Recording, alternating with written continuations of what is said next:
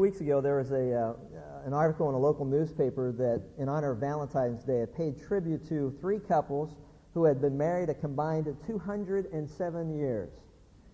In the article, the couple shared the secrets, their secrets on love and marriage, and this is the title. It said, Decades Don't Dim Devotion. It says he proposed to her on April Fool's Day in 1925, but obviously it was no joke. 70 years later, Harold and Irene Wallace of Seal Beach, California are still going strong and happy to share their secrets on love and marriage. Quote, I treat my husband like a dog, said Irene, age 90. I pet him often, I feed him well, and I have him on a long leash.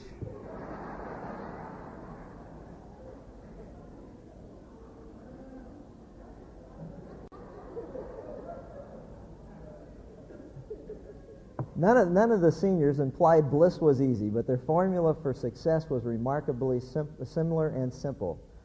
Talk about your problems. Don't go to bed angry. Understand it's possible to disagree without arguing. Consideration for each other, respect, friendship, that leads to love, says Max Leiter, 89 years old. He and his wife Elizabeth had been married for 68 years. The third couple, Everett and Iva Belknap of Bellflower, were married in 1926. They've lived through the Great Depression, two world wars, and more. And Iva had some advice for modern couples who believe that seven years of marriage, let alone seven decades, is an accomplishment. She says, You think you'll find somebody else, but everybody's got the same problems. Because they were married the longest, uh, somebody, okay. Um, Harold, a retired gas company dispatcher, said he wasn't sure how he kept his marriage together so long, but his wife Irene had another theory. She said he was smart. He has kept his mouth shut. hey, you got to learn from that practical wisdom. You know, I mean, the, you know, what you stop and think. I mean, what is the secret of a long and, and happy and healthy marriage? And, and I think that that's where we run into a problem. We come together and we want one secret. You know, just give me a secret. Just give me one thing that I can work on. And the problem is that one thing isn't going to do the trick. And uh, it's like, what, what's the secret to making your car run better? You know, it's not one thing. I mean, it's many things combined together that make for an efficient automobile engine to run smoothly. And it's the same thing with our marriage. I mean, if you think about the series that we've gone through, I mean, there are many different things that we've shared throughout these past several weeks. And uh, what I want to do is, I want this is kind of an overview since it's our final session. And by the way, the reason that it's our final session, enough men have finally come together came up with enough cash, came to me in the shadows of the evening during the week, and said, Listen, man, we're tired. We've had way too much homework, and we need to move on to something else. So that could be one of the reasons that it's over. Or it could be just that I'm tired too. 15 ways to revive your marriage. It's a 15 point kind of a, uh, maybe a, a, marital maintenance checkup, if you, if you will, or better yet, maybe it's a 15 point preventive maintenance program. And so it's basically I'm going to do is trying to give you an overview. For those of you who have just been here the last couple of weeks, you get 20 weeks worth of stuff all at once. So get ready. Open wide because I'm going to jam it down your throat. But 15 ways to revive your marriage. It's a, it's a uh, preventive maintenance program. Now, I want you to do as you go through this is kind of grade yourself. See how you're doing. It'd be a great thing to discuss, to communicate, to, to, uh, to go over together as a couple. You know, how we doing on this one? We're not doing very well. How we doing on this one? No, we need to do something on this one. You know, whatever. But just kind of go through and look at it uh, and see which ones you're doing well on, see which ones need some improvement. But we'll just go through them. 15 point maintenance program. You ready? Number one recognize the importance of God's love. If you want to have a long and healthy and, and uh, intimate marriage, if you want to avoid many of the problems that many people have in our culture, we need to recognize the importance of God's love. In every wedding that, that I am uh, privileged to officiate at, I share this one particular passage. Because, you know, you stop and think about it, we're all looking for some sense of guarantee. You know, you do a wedding and you stand there and you can't help but think that, you know what, 50% of marriages in our country end in divorce. And while it's such a wonderful celebration and you stand there and you're excited all about it, but the reality of it is, is seeing people after that day and, and beyond that day, you realize how difficult sometimes marriage can be. And you see the struggle that we all go through, those who are married, and you begin to realize that, you know what, some of that celebration is dampened just a little bit because you know what's in store or what the road it lies ahead for these people. And yet we need to recognize the importance of God's love. If you want a guarantee on how you can have an intimate relationship, if you want to have a guarantee on how your marriage will not fail, then recognize the importance of God's love. In 1 John chapter 4 verses 7 and 8 we read this, "Dear friends, let us love one another, for love comes from God, and everyone who loves has been born of God and knows God. Whoever does not love does not know God, because God is love." It's important as we look at this to recognize the fact that God sets the standard for how we're to love one another. The Bible says that if we know God, then we will have the capacity to love one another. But those who do not know God don't have the capacity to love as God loves. And God sets the standard. Ephesians 5, for example, says this, that husbands are to love their wives what? As Christ loved the church. Well, if we don't understand how God loves us and we don't understand what He's done for us, then it's impossible for me to, to duplicate that in my life when I'm, when I'm to love my wife. If I'm to love my wife as Christ loves the church, I need to understand how He loved the church. And so as we go through this, we begin to recognize that there's some truth as far as God's love is concerned that we all need to understand. It says that those who love, those who do not love, don't know God, for God is love.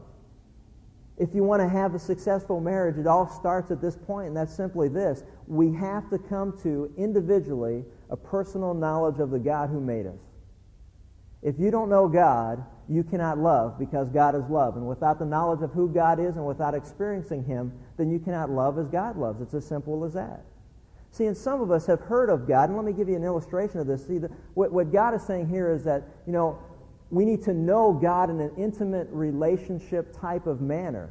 Some of us know God in our head. We've heard of God in our society. We've heard of God in our culture. You know, we believe that maybe there's a God that's somewhere or whatever, but many of us don't understand how to know Him personally. I know that was very confusing for me at a certain time in my life not long ago when someone said, you know, do you know God? Well, sure, I've heard of God. Everybody's heard of God. No, do you know God? And it's something different. And it was illustrated to me very, very well one day I had a friend who used to be a, a professional athlete. He, he was a football player in Atlanta, Georgia, and, and we became friends. And he was out here uh, to do some deal. And anyway, we were spending the day together. And we drove to a construction site that we were doing the air conditioning on this particular project. And so we got there, and, and he wanted to ride with me to kill some time before his meeting. So we went to the job, and we were walking the job, and, and, the, and uh, one of the uh, developers, one of the owners of the project, came over and was talking to me.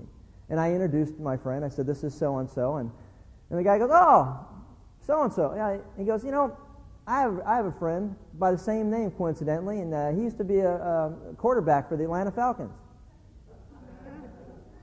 And we kind of stood there and looked at each other. And he looked at me and he kind of winked, and I looked back at the guy who was telling me that this guy was a friend of his. And he was standing right in front of him. And it came, you know, for me to realize that, you know what, see, there, there's, a, there's a knowledge that you can have in your head, and there's also an intimate knowledge that you can have as far as a relationship is concerned. Where he said that he knew him and was a friend of his, I could say not only do I know him, but I know him as a friend. We have a relationship together. And it's interesting how many of us say, oh, yeah, I know God, but you don't know God because you don't have a relationship with God. You don't know anything about God. You don't know what He's done for you. And so, as we begin to understand the importance of God's love, we need to recognize you got to come into a relationship with Him. You say, well, how do you do that? Well, you do that simply by believing in Jesus Christ. The Bible says if you receive Christ, which means if you believe in Him, that you believe what God said about Him, that God sent His only begotten Son into this world, that whoever would believe in Him would not perish and have everlasting life, that God sent Christ to develop a relationship with us as human beings with the God who made us. It says if we receive him and believe in him, what? We become a child of God to those who believe in his name. Romans 8 says that once you become a child of God, that God then becomes your father. That you know him, Abba, Daddy. You know him intimately and personally. You have a relationship with him that's based simply on the fact that you believe what God says about Christ. That he sent him into this world to die for your sin and if you believe that and you accept that, you become a child of God. You know God intimately, and you have a relationship with Him that goes beyond a head knowledge now. You've experienced Him in your life. So the, the, uh, the uh, patriarch Job said this about God. He said, You know, God, I've heard about you for years. But now, for the first time in my life, I have seen you face to face. I have heard about you, but now I know who you are. And see, many of us need to enter into that relationship first with God because when you trust in Him and God then forgives you of your sin, He sends His Spirit to live within you. You become a child of God, and what happens at that point is you have the capacity to love as God loves.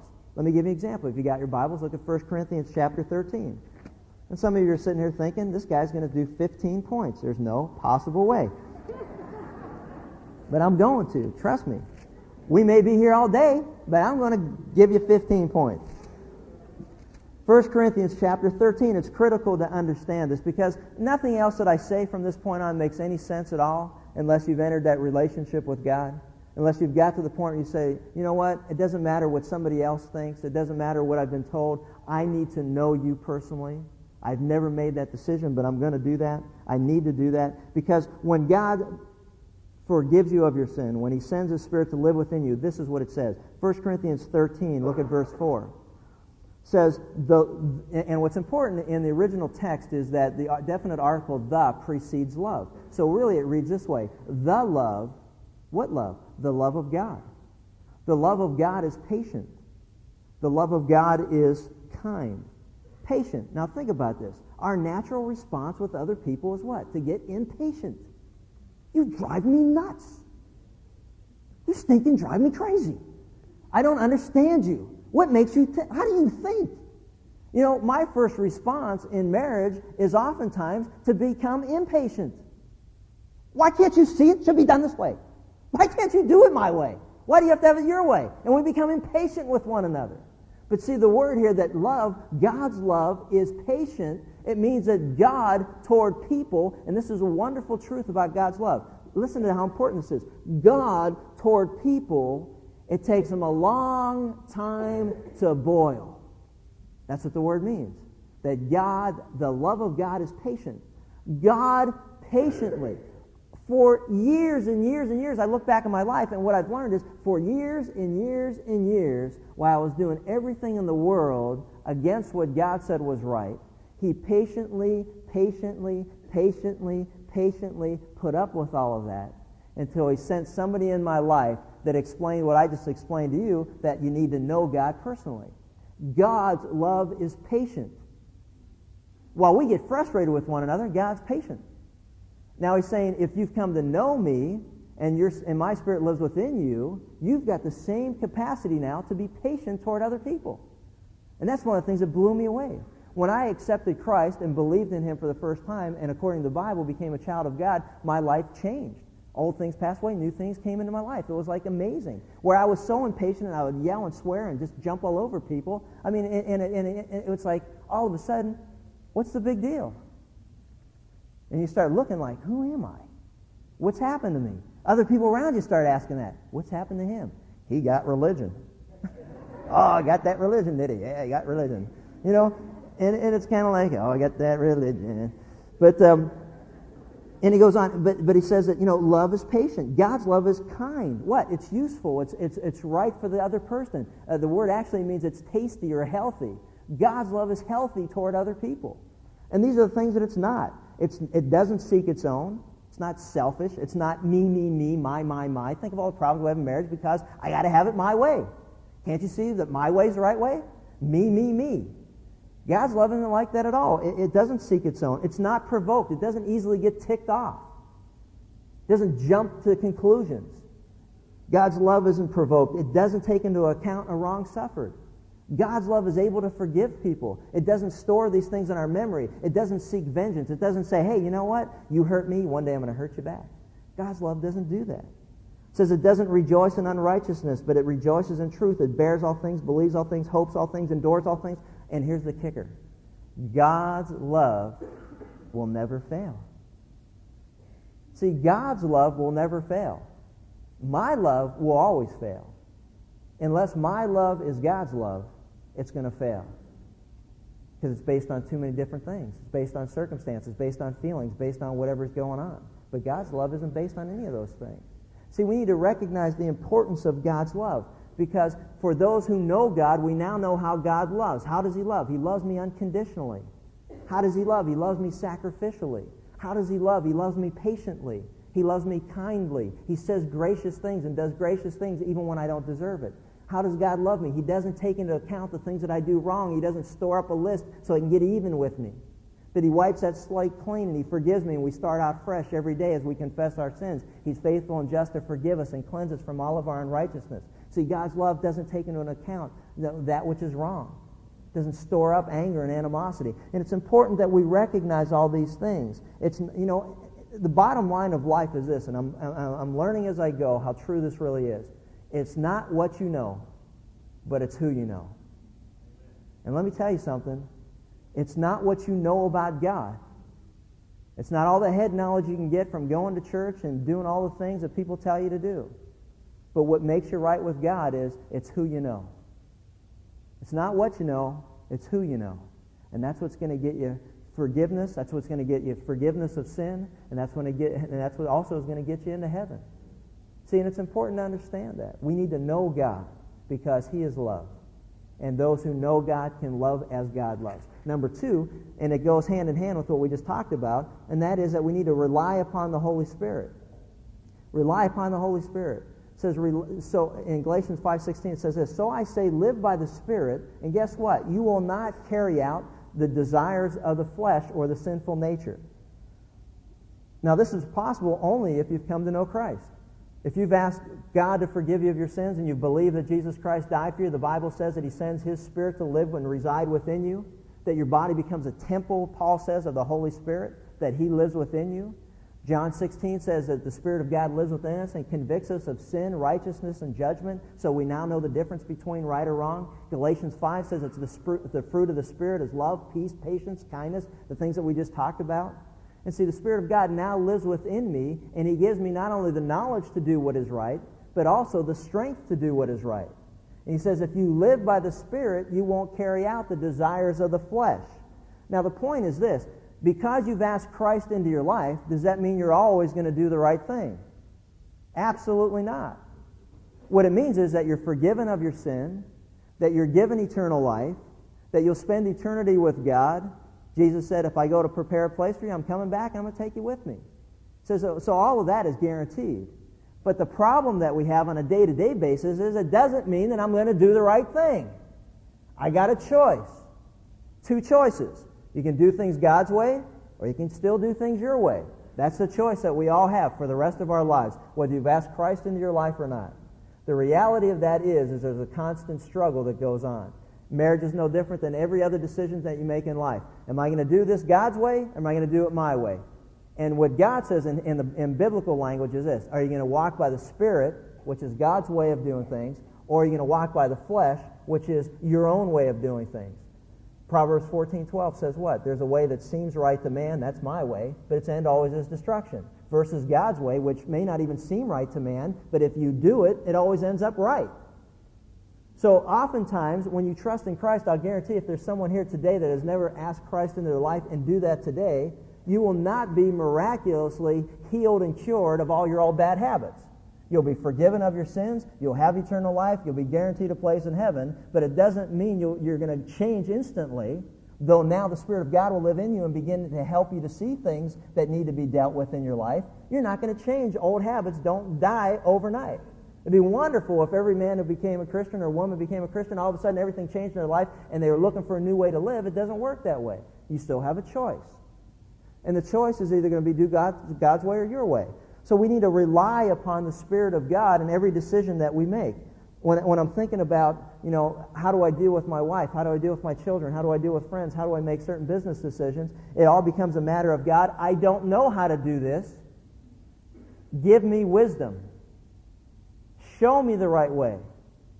And then when he can, and then when the Spirit of God who lives within you says, this is the right way to do it, this is what God's Word says, this is the way you're supposed to do it, now you have a choice. Are you going to rely upon the Spirit of God and the way that He's leading you? Or are you going to continue to do things your way? It's still your option. What I'm saying is start to rely upon the Spirit of God as He leads you in your life to do things the way God says they need to be done. And if you rely upon Him and do things His way, you won't carry out the desires of your flesh. You won't do things the way you used to do things. Number three, we need to rebuild our relationships with Christ as the head of our households. And what that means in simple, simple terms in Psalm 127.1 is this.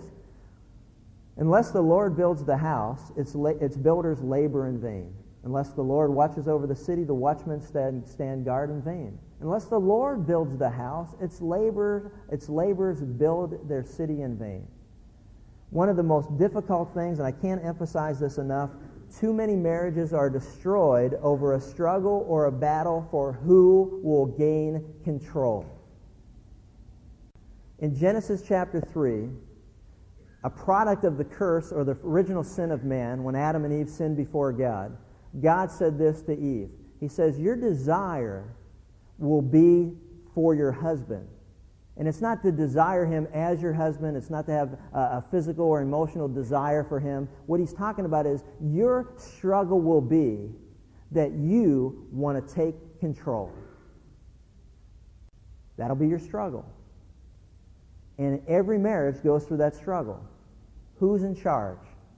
Who's in control? And it's a control issue.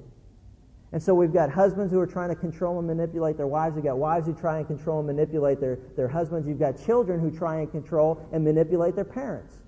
And you've got this constant struggle and battle. And, and that's just the way that it is. And we need to recognize something here. We need to rebuild our relationships with Christ as the head of our family, which means simply this that God comes first. And if you're married, the husband is responsible and accountable to God for his family and his household. The wife is, is responsible to her husband. There's mutual submission that takes place between the two, and children fall underneath that where they're responsible and accountable to the parents. Children, obey your parents in the Lord, for this is right. And it's a promise. It's the first command with a promise, and that is that you'd live a long and happy life. And so the structure is basically simple. The husband, the husband is submissive to God, the, the wife is submissive to her husband, and the husband is mutually submissive to his wife, and then the children fall and they're submissive to parents. The struggle that we have is there's always a battle for who's going to be in control. What I'm saying is this. When you put Christ in the center of your home, and you say as a man, I may be responsible for my family, I may be the husband, I may be the father, and I understand that responsibility, but you know what? I'm accountable to God for all the decisions that we make. Everything's got to be done God's way. When you've got a wife who says, you know what, Lord, I'm responsible and I'm accountable as a wife and a mother, and yet I need to do things your way, I'm accountable to you, God, first and foremost, and then to my husband after that. And I need to understand something. As long as my husband isn't asking me to do anything that conflicts with the Word of God, then I'm going to be obedient and submissive to him and recognize his leadership and support him in it. And the same with children that say, God, I'm responsible to you first, and then I'm responsible to my parents. As long as my parents don't tell me to do something that's wrong before God, then I will respect them and I will obey them because it's a sacrifice eh, eh, to God first and foremost. See, what, what, what's happening here is that God comes first, and then all of you as individuals who are submissive to God are all drawn together because of your, your, your trust in the Lord. And you are miraculously somehow drawn together because we put God first in our relationships with one another. If God comes first, my wife will always be happy with what I do in our marriage and our family. Because God will never have me do anything that would violate our relationship together. If God comes first as a wife, your husband will always be satisfied and content with the relationship that you have together. Why? Because you're going to be submissive to the Word of God and you're going to do what God tells you to do. Same thing with our children, the same thing with our friends, the same thing with business and everything else. God, if we put God first, then we'll never have a problem. Number four, we need to remember what the Bible teaches about marriage and commitment. Genesis 2:24 says this, for this reason, speaking of marriage, a man will leave his father and his mother and will cleave to his wife, and the two will become one flesh. It's critical to understand that God says the purpose of marriage is permanent companionship. Permanent companionship. So many of us think, well, it's a, you know, like like the lady said, ah, seven years. Man, we've been together seven years. That's a long time to be together. I've only I only held jobs for three years at a time. You know, we got this idea of commitment that it's like, you know, well, whatever. But God's saying that marriage was designed by God to give permanent companionship for a lifetime. That the two would cleave together, be united, they become one flesh. There's a sense of permanence that's involved. And also that we would complement one another. God made us male and female. We are different from each other. We know that, we understand it, but many times we're frustrated by the differences. What I would suggest that you do is recognize what the Bible, or remember what the Bible teaches about marriage and commitment, and that is these differences are good. Stop fighting the differences all the time and get to a point where you begin to enjoy the differences. Realizing if you have to, laugh about it. Because sometimes I get to the point where it's hilarious. You know, my wife and I are so different, it could drive me crazy, and maybe that's why I'm laughing about it. I'm, you know, on the edge of going nuts. But, uh, but you know, it, it, it is, you have to laugh about it because it's like 20 some years later, we're still married and we're still different, and I'm still laughing about it. Now, she doesn't have the same sense of humor that I do. But if we can just get her to laugh a little more about these differences, we'll be a lot better off. So there you go. But, but, but I mean, that's enjoy the differences. They're part of God's plan. Number five, refuse to listen to non biblical solutions when you go through problems in your life. It never ceases to amaze me how often when we turn to friends and coworkers and relatives and books and talk shows and tapes and magazines, we get some of the most stupid, harmful, and destructive advice. Blessed is the man who does not walk in the counsel of the wicked, or stand in the way of sinners, or sit in the seat of scoffers or mockers. But his delight is in the law of the Lord, and on God's law he meditates day and night.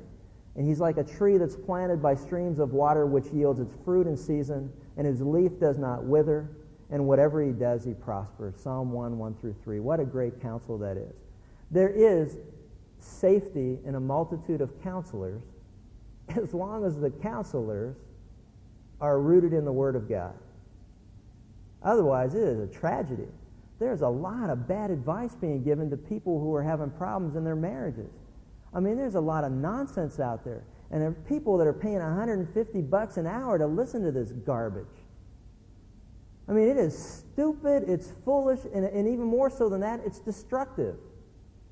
And all that I would say is that we need to get honed in on the Word of God because it's on the Word of God that He delights, and it's on the Word of God that He meditates day and night, and it's the Word of God that'll never fail us. It's the Word of God that when we're rooted in it and we understand it, will become rooted deeply, like this tree that He's talking about, which is near water and has deep roots, and it's not going to be blown over by stuff that comes up in our marriages.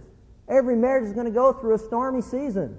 But if you're rooted deep and you're planted deep and you understand what right and wrong is and you know the Word of God, you're going to be able to withstand that. So we need to refuse to listen to non-biblical solutions and we need to be able to accurately handle the Word of God. His delight is what? His delight is in the law of God. Why is it so delightful? Because God will never not let you down. Why is it so delightful? Gentlemen, it's free. Think about that. It ain't 150 bucks an hour. It is free. Now, every guy that I know should be shouting amen to that. Amen. Thank you. It's free. And you have access to it. It's right there in this book, hidden somewhere in your house. Just find the book, open it up, and read it, and study it, and memorize it, and meditate on it, and then live it. Doesn't get any easier than that. Did I say it was free? All right. All right, all right, all right. Number six. Number six, you want a healthy, happy, intimate marriage, resolve outstanding conflicts. Proverbs 17:14. I like this. Starting a quarrel is like breaching a dam. I like another proverb that says, you know what? Any idiot can start a quarrel.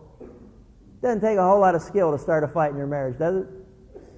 Oh man, you've been cooking all day, honey? Wow, I had a huge lunch. I'm not hungry. Hey, hey, hey. There's a brilliant statement.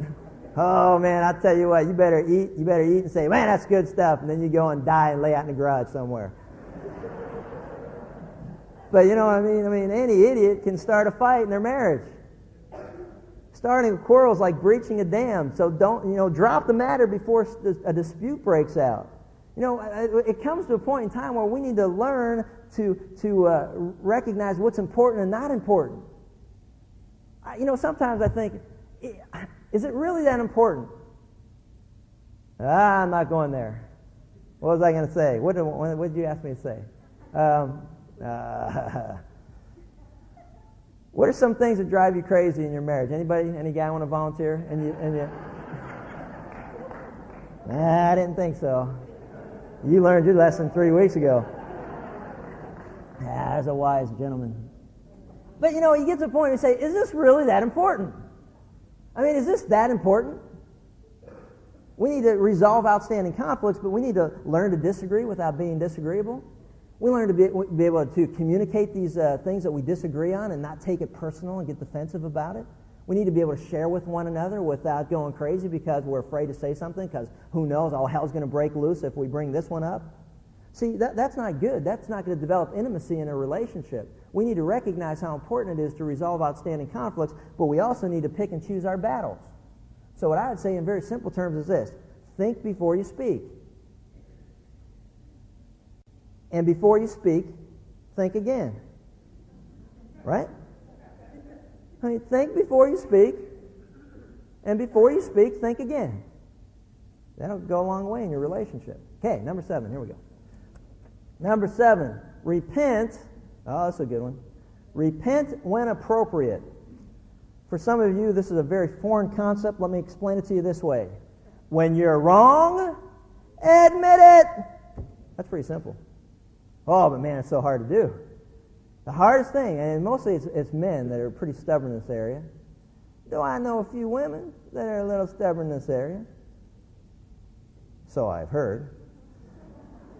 Proverbs 28:13 He who conceals his sins does not prosper, but whoever confesses and renounces them will find mercy. If you're wrong, admit it. The most healing words ever spoken in a marriage or any relationship is this. Honey, I was wrong. I'm sorry. Will you forgive me? And then what really works good is when you hear yes that, that helps a lot. Kind of, you know, completes the whole process. But think about this. Again, and you know, and this is why it's important that you know God, that you have a relationship with God, that you have the Spirit of God living within you, because the bottom line is this. Listen to this. It says uh, in, in, Ephesians 4, uh, 31, Let all bitterness and wrath and anger and clamor and slander be put away from you, all malice, and be what? And be kind. There it goes again. God's love is kind and be kind and tender-hearted. What? Tender-hearted as opposed to what? Hard-headed? Forgiving each other just as God in Christ has forgiven you. You see why it's important to realize how God has forgiven us? Because our standard for forgiving one another is based on God's forgiveness of us. Forgiving one another just as God in Christ has forgiven you. That's our standard of forgiveness to one another. It's so important to understand that when we do not forgive one another, it not only harms the person that we will not forgive, but in many ways it harms ourselves.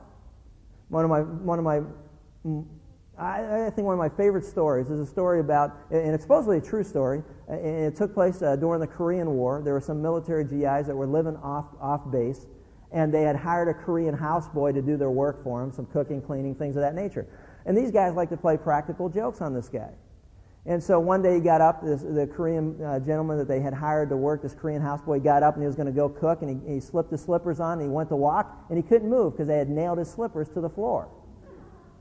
So he didn't say anything about it, and he just went on, and he was doing his work, and the next thing you know, he went to bed that night, and he went and jumped in bed and put his hand under the pillow, and it was filled with shaving cream, and he had shaving cream all over the place.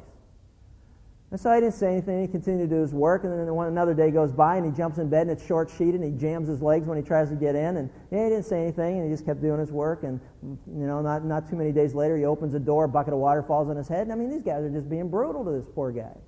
So finally, they started to feel a little guilty about it, and they said, "Hey, you know what? Um, we're sorry for everything that we've done. Will you forgive us?" And this a Korean houseboy says to him, "Okay, uh, no more no more shaving cream under pillow. No, no more shaving cream under pillow." Uh, no more short sheet? No more short sheets. No more nail shoes to floor? No more nail shoes to floor. No more bucket water fall on head? No, no more bucket of water fall on your head. He goes, okay, good. Then me no more spit and soup.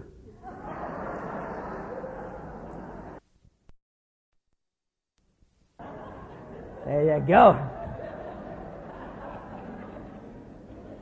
See, I, I mean, that's what happens sometimes. You know, you think you're getting away with it, may not be. Ugh, hey. All right, number eight. Here we go. Number eight. Reestablish what I call good communication. Ephesians 4:29. Don't let any unwholesome word or talk come out of your mouth, but only what is helpful for building others up according to their needs, that it may benefit those who listen. Bottom line: good communication. I mean, you put other people first. Don't let any unwholesome talk come out of your mouths. You know what? We need to reestablish good communication. Many of us have got into some bad habits and how we talk to each other. We're critical, we're negative, uh, we're condemning, and we need to recognize the fact that, you know what? We need to build the other person up. Stop and think again. Stop and think before you speak. Am I, what I'm about to say, is it going to build my wife up? Is it going to build my husband up? Is it going to build my children up? Or is it going to destroy them? Is it going to tear them apart? And there's a fine line. And see, what happens is, and what I've noticed in relationships, if you believe that the person cares about you and is trying to help you and build you up, then that person's going to be willing to listen to you. But if you believe that that person just wants to criticize you and condemn you or to make you feel like you're not living up to a certain expectation, then they're going to have a tendency to shut you down and not want to listen to you.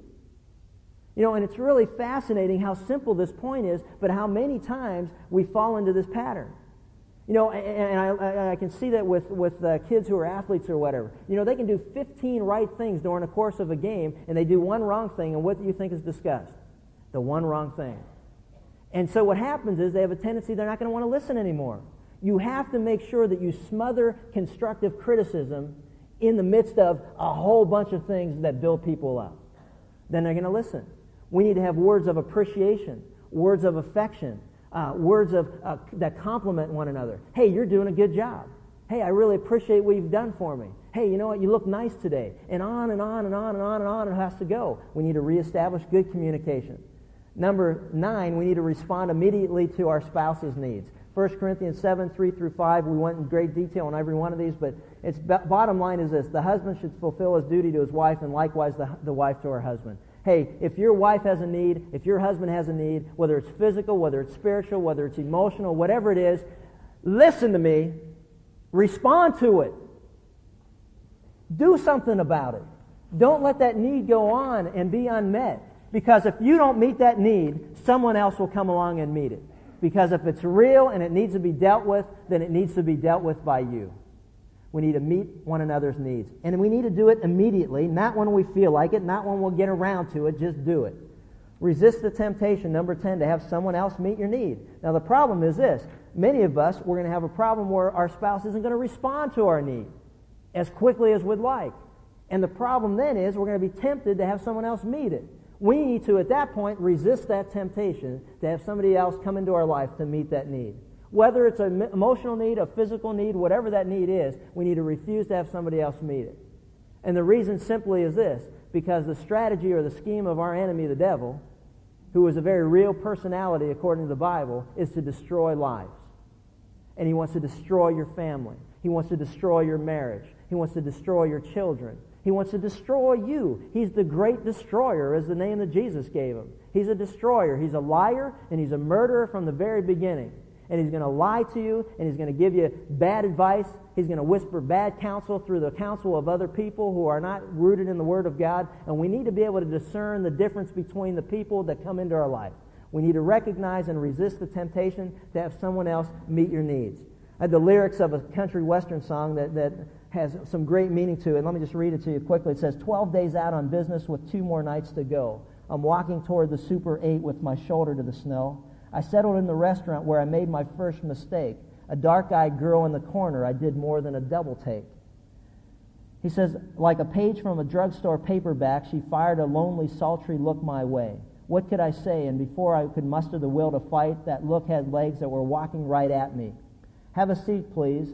Scrambling for my options with the invitation on, it seems that these decisions don't ever take that long.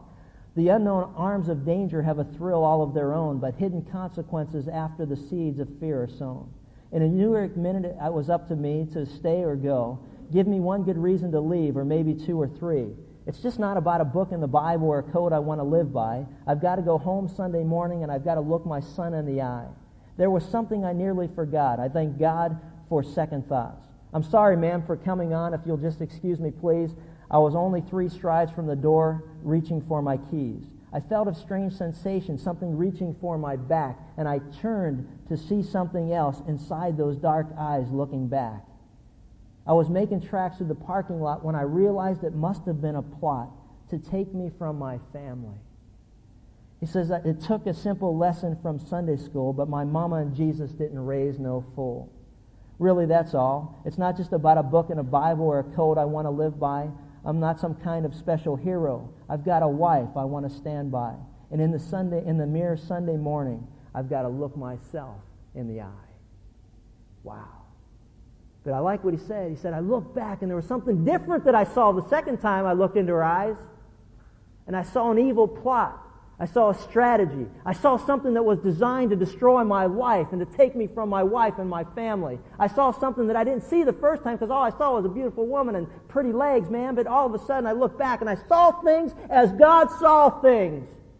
And I saw that it was going to destroy me. We need to recognize how true that really is. We need to discern, to see things around us as God sees them. We need to seek His wisdom. God, help me understand. Help me to see what's going on because I see it one way, but it can't be right because your Spirit's whispering to me, there's danger here. We need to resist the temptation to have someone else meet our needs. Number 11, we need to also rejoice in the wife of our youth. Proverbs 5, 18 and 19 says to rejoice. May your fountain be blessed and may you rejoice in the wife of your youth. A loving doe, a graceful deer, may her breast satisfy you always. May you ever be captivated by her love. It means to rejoice. It means to choose to have joy again. It means to look at your wife or, or, as if it was the first time that you saw her. To remember those first days and to rejoice that she said yes when you asked her to marry you. It means to rejoice all over again. It means to choose to have joy. I'm going to do a study in the book of Philippians in two weeks. And the reason for it is that so many of us don't have joy in our life. It's a book of joy and it's a book of choice. So many of us choose to be miserable, and God says we can choose to have joy. How do you want to live your life? I'll tell you what, I'll guarantee you by the end of that series, I'll look out and I'll see a whole bunch of people smiling. Some of you haven't smiled in a long time. And it may hurt at first, but that's all right. Sometimes what's good for us always hurts at first. See, we need to rejoice again. Number 12, we need to renew our vows frequently to one another. Ecclesiastes 5 4 says, When you make a vow to God, don't delay in fulfilling it. He has no pleasures in fools. Go ahead and fulfill your vow. May I make a suggestion to you? Some of you think being married for a lifetime is like a long time. I was talking to Jackie Slater a couple weeks ago. You know, he played for the Los Angeles Saint slash Saint, no, the Cleveland slash Los Angeles slash St. Louis Rams. He didn't play for them when they were in Cleveland, though some people think that he did. But, but he played for them for 20 years. 20 years said, Jackie, you played for the Rams for 20 years. That had to be like an eternity playing for the Rams. anyway, for 20 years. So how in the world did you do that? He goes, Well, I didn't play I didn't play all 20 of them at once. so what are you talking about? Well, I mean, you know, one time I had a three-year contract, one time I had a one-year contract, one time I had a two-year contract, another time I had a three-year contract. Before you know it, by the time I was done honoring every one of my contracts, it added up to 20. And I like that. See, some of you think being married for, you know, for the rest of our lives is forever. So I got an idea for you. If that seems like a long time, then just, just do it in a succession of one-year contracts. Or at least five years. Think about this. Renew your vows every five years. I think it's a great idea. 5 year, 10 year, 15, 20, 25, 30, 35, and before you know it, you're up to 75. And people look and say, How in the world did you do that? Easy. You know how I did it? I lived with my wife, I lived with my husband one day at a time. I've run marathons, and the only way you get through a marathon is you have five five mile races. Because if you stop and you're thinking on mile two that you got 24 more to go, it's really it's, it's, it's quite self defeating. Yeah, it really is. It's like, oh, that's a, what does that banner say? Number two. Number two? 24 more. And so you just do five five mile races, roughly, and you can do it. You know, it's like losing a lot of weight. How'd you lose 100 pounds? Well, I lost it one pound at a time. Good for you. See, we need to understand that in our marriages too. You know what? Hey, one day, how many, how many, been, how many people out here have been married like 30 years? Raise your hand. Oh, there's some people there. How many more than that? All right. Ooh, look at that. There's some more people. Now, see, wasn't it easy?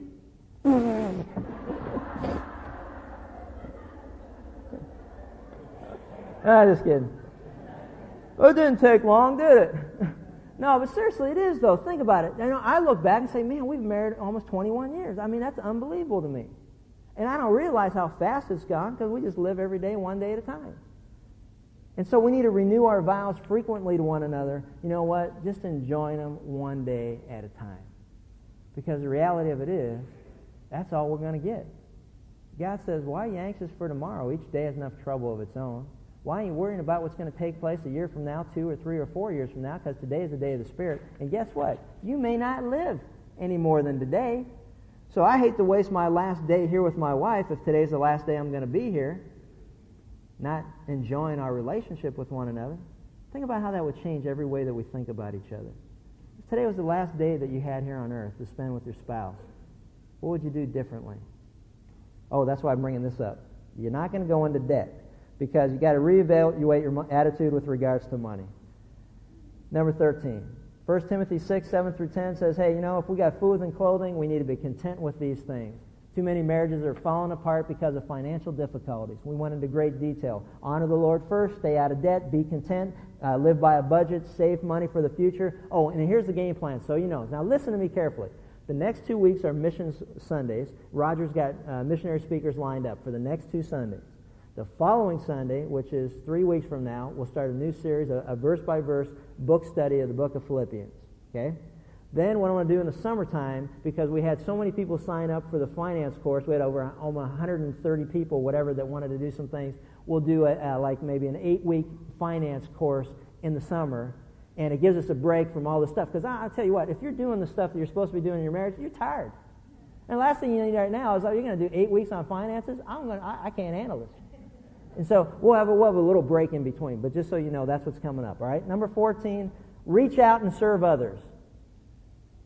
You want to change your marriage, you want to change your life, stop thinking about yourself. Stop thinking about how your needs aren't being met. Stop thinking about how somebody should be doing more for you. Stop thinking about me, me, me, me, me, and start thinking about other people first. Start serving and ministering to other people. Hebrews 10, 24 and 25 says, Let us consider how we may spur one another towards love and good deeds. I like that. We get together and say, hey, what can we be doing for other people? And to spur one another on, to encourage one another, to do things for other people. A love that desires to be pleased will never be pleased. A love that desires to always receive will never receive enough. But a love that desires to give will always receive in return. It's just a paradox of life. It's just the way God does things. When you're giving to other people, your needs are being met. I've seen more people get involved in the lives of others to help them out, and by helping them out, their lives have been changed by it. It's incredible. Reach out and serve others. And number 15, and we did get through a little bit late, but anyway, here we go. Number 15, recognize that tomorrow's problems start today. I love this passage of the Bible because I read it and I realize how stubborn some of us can be. But listen to this in Exodus 8, 9, and 10. It says this Moses said to Pharaoh, I leave to you the honor of setting the time for me to pray for you and your officials and your people, that you and your houses may be rid of the frogs. God cursed the people of Egypt with a plague of, flo- of frogs. Moses went to Pharaoh and said, Listen, I'll leave it up to you. When would you like me to pray for you? And when I pray for you, God will get rid of all the frogs. There's frogs everywhere. They're all over the place. They're slimy little things. And this is what he said um, tomorrow. You can pray for me tomorrow. But tonight, I'm going to sleep with the frogs. Think about this. This is amazing to me. The guy went to bed and he opened and pulled down the sheets and there's frogs in the bed. He stuck his head on the pillow and he hit a frog. Stuck his hand under the pillow and there was another frog. He got up in the night to go to the bathroom and he stepped on frogs as he walked to the bathroom. He lifted the seat and a frog jumped up and hit him. I mean, there were frogs everywhere. He was slipping and sliding. He probably fell 15 times getting to the bathroom. I mean, then he's got frog guts all over him. Oh. He, he got frog guts all over him. He got a frog eyeball laying over there. There's frog foot over there. There's frog legs everywhere. I mean, there's frogs everywhere. And he had a choice. Do you want to live with the frogs or I can pray for you now? Can I just please make some type of a crossover to us? I meet so many people whose lives are so miserable, whose marriages, they, they're, just, they're just so frustrated and they're just so disgusted with one another. And God gives us all these wonderful truths, all these principles to apply that will change your life and bring joy to your life and joy to your marriage and will revolutionize everything that's going on. And some of you, I'll get around to it tomorrow. I know my wife's mad at me today, but I want to sleep with the frogs. What in the world are you thinking? I just want to smack people. I meet with guys the same old song. I've been hearing it now. Some of you have been around 12 years. I've been teaching this class. I've been hearing the same stuff for years. And I just want to smack you. But God's love is patient. So I can't. I want to. But, but I, I just kind of go, what are you waiting for tomorrow? Don't you recognize that tomorrow's problems start today? Don't you understand what God's been trying to do? We've got all these wonderful truths, all these principles, these this 15 point marital maintenance program. When are you going to start to apply them to your life? We get so frustrated. We have a baseball coach for our kids at high school this year, and, and I can just see it. This guy goes out and he practices all these things, these fundamentals. He practices, practices, practices, and then the kids get in the game, and it's like they never saw any of the stuff. They bunt for three hours at a practice. The next day they get in the game. It's time to bunt. And what do they do? I don't know bunt. And the guy just goes like, "What in the world? Don't you see what you're supposed to do?" You're supposed to apply this stuff to a game situation. Oh, kids go to school, they study all this stuff, and then they don't apply anything to their life. Oh, I thought that was just so I could pass a test. What? It's for learning to apply to living. Please, people, please apply this to your life. Some of you want the series to end because you're tired of applying it. You're missing the point. We'll have to do a series again and I'm too tired. So please, what you learn, apply it. And when you apply it and your life changes, praise God. Let's pray. Father, thank you. Thank you for wanting to help us. Thank you for trying to help us. Thank you for doing everything that you could possibly do to help us.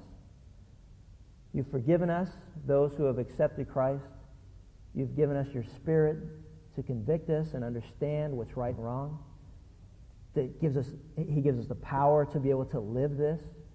You've given us your word that you say is living and active and sharper than any 200 sword, and it's able to judge our thoughts and our intentions. It cuts through all of the smoke and mirrors. It gets right to where we're at. God, help us to understand that, you know what, the only good intention is one that's carried out. And all the rest are nothing but lies aimed at buying time to continue to do what we want to do. God, help us to see it. Help us to apply these things. And as our lives are changed because of it, and as we, we receive joy in the midst of all of it, may we just praise and thank you. In Christ's name, amen.